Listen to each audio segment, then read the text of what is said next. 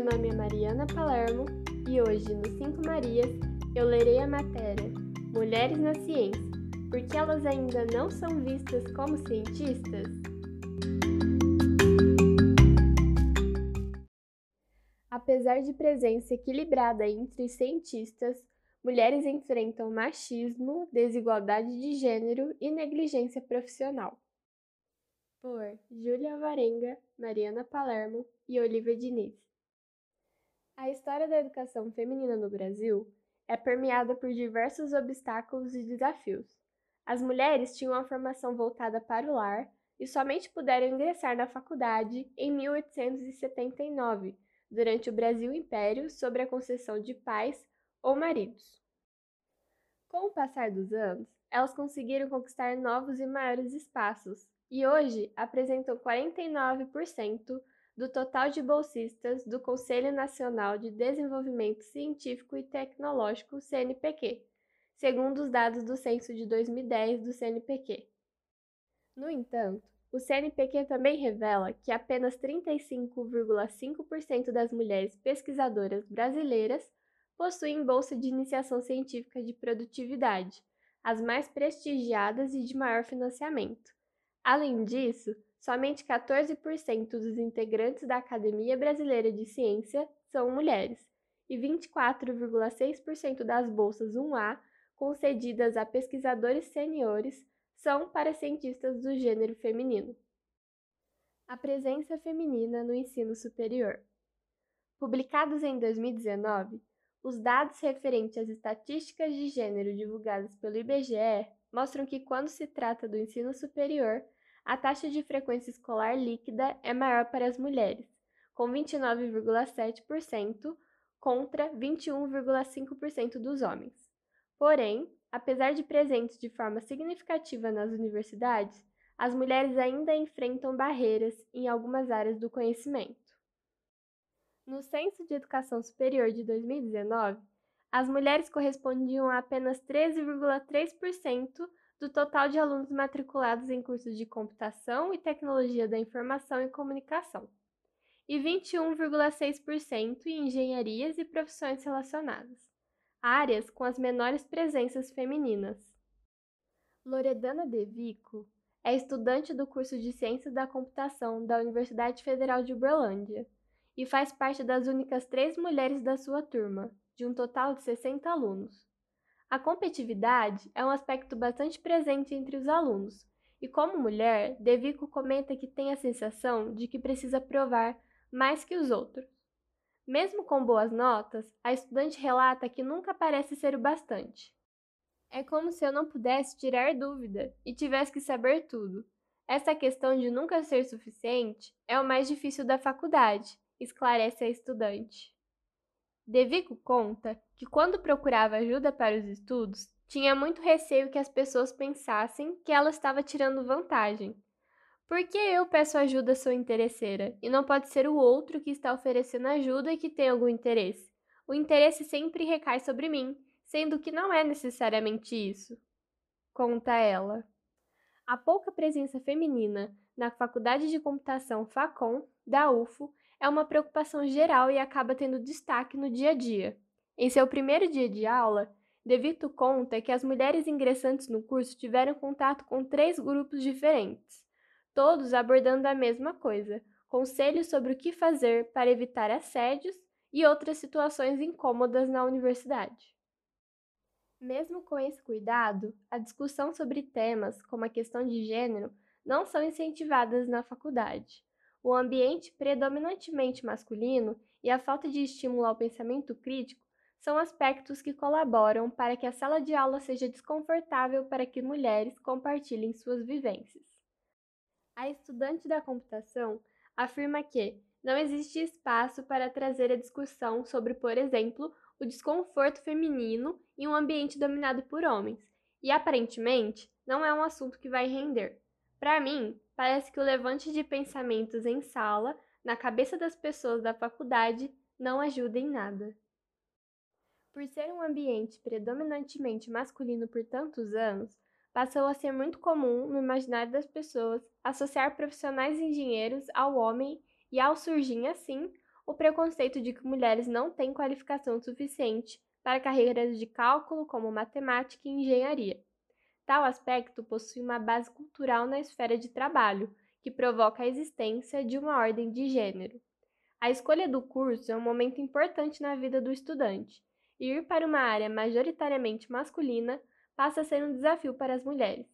A estudante Maria Clara Martins optou por fazer engenharia química na U F U, por se considerar uma pessoa curiosa e ver a engenharia como uma área que parte muito da hipótese de se perguntar o porquê das coisas, além de admirar a trajetória da madrinha, professora de matemática.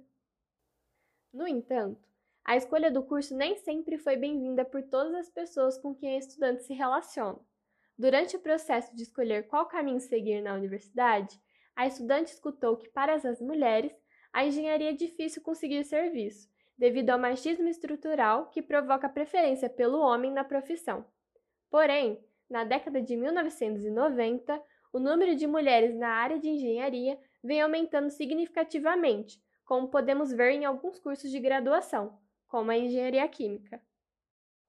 Apesar do aumento da presença feminina em universidades, o corpo docente ainda conta com uma predominância masculina, demonstrando que o caminho a ser perseguido pelas mulheres a fim de alcançar esses espaços ainda é desafiador.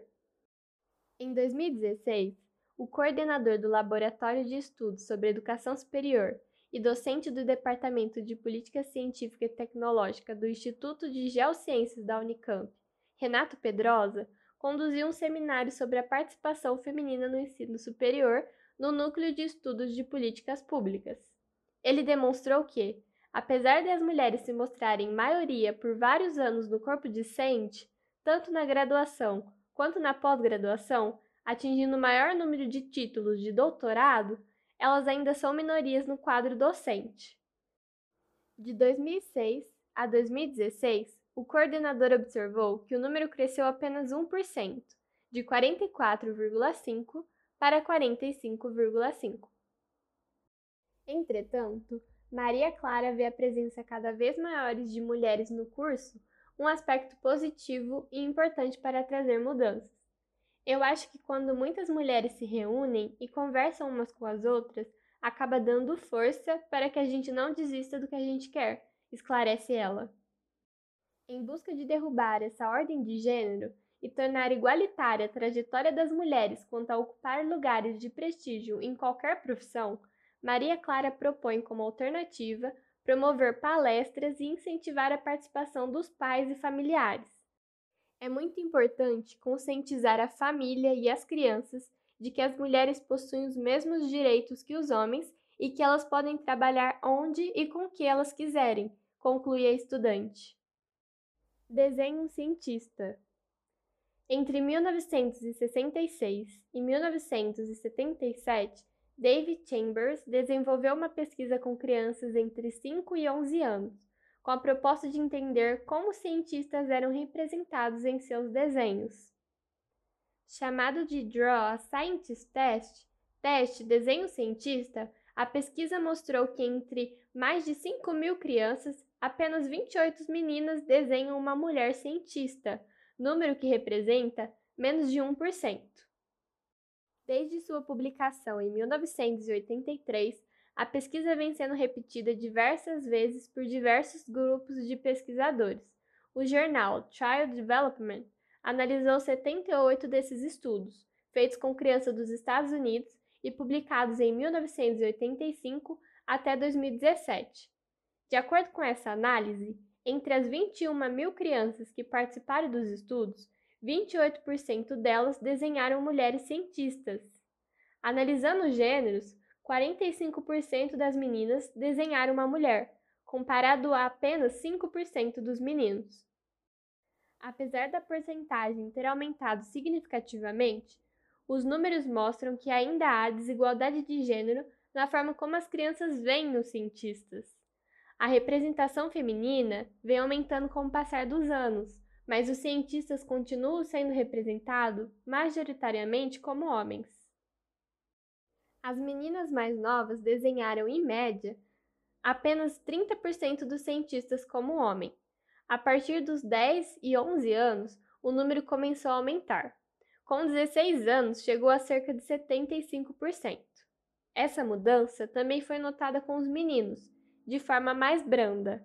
A porcentagem saiu de oitenta e três por cento nos mais novos para noventa e oito por cento nos mais velhos.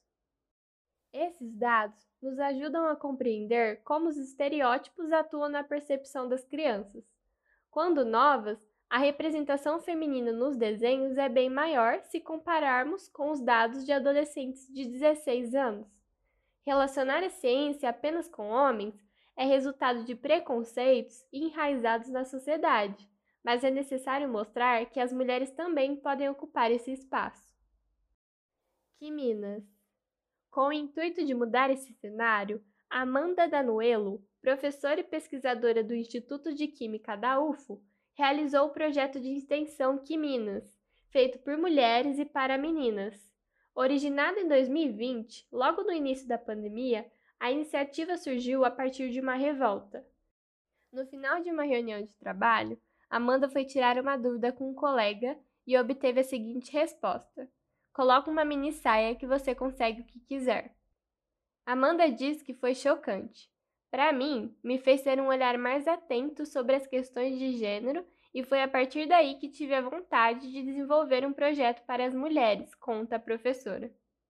O Que Minas é um projeto online que visa estabelecer um processo identitário nas meninas desde cedo, desconstruindo a ideia engessada de a ciência ser assimilada a um espaço antissocial, como um laboratório e voltado apenas para homens. De forma gratuita e acessível, Amanda e mais de quatorze mulheres atuam levando ciência e inspiração para alunas do ensino fundamental. Por meio da produção de conteúdos informativos e de vídeos lúdicos e didáticos, o Que Minas tenta despertar nessas meninas o interesse pela carreira de cientista, abordando as diversidades da área. Focamos muito em apresentar histórias de mulheres cientistas para fortalecer as meninas e mostrar que elas serão capazes de estarem naquela posição um dia, ressalta Amanda. As produções são postadas semanalmente nas plataformas do Instagram e do YouTube.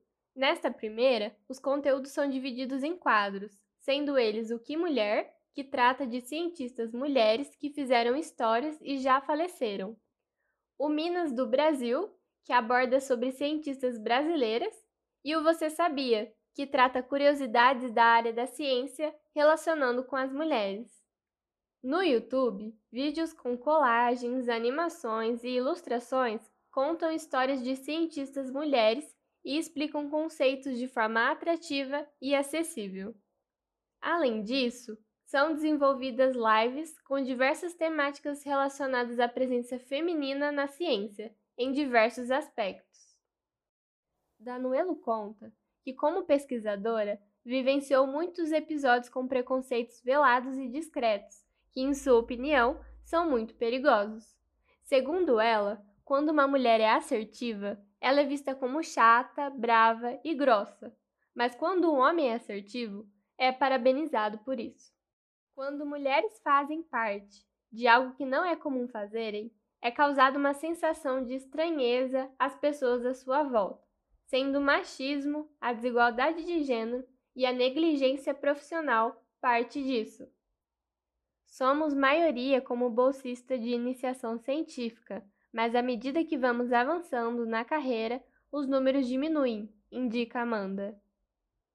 Projetos como Que Minas propõe soluções que desenvolvem a concretização de mudanças por meio da democratização da informação e do empoderamento feminino. Fazer um conteúdo adequado, palpável e que chegue até as adolescentes mostra a elas que mulheres podem sim exercer funções que muitas vezes não se veem exercendo, finaliza Amanda.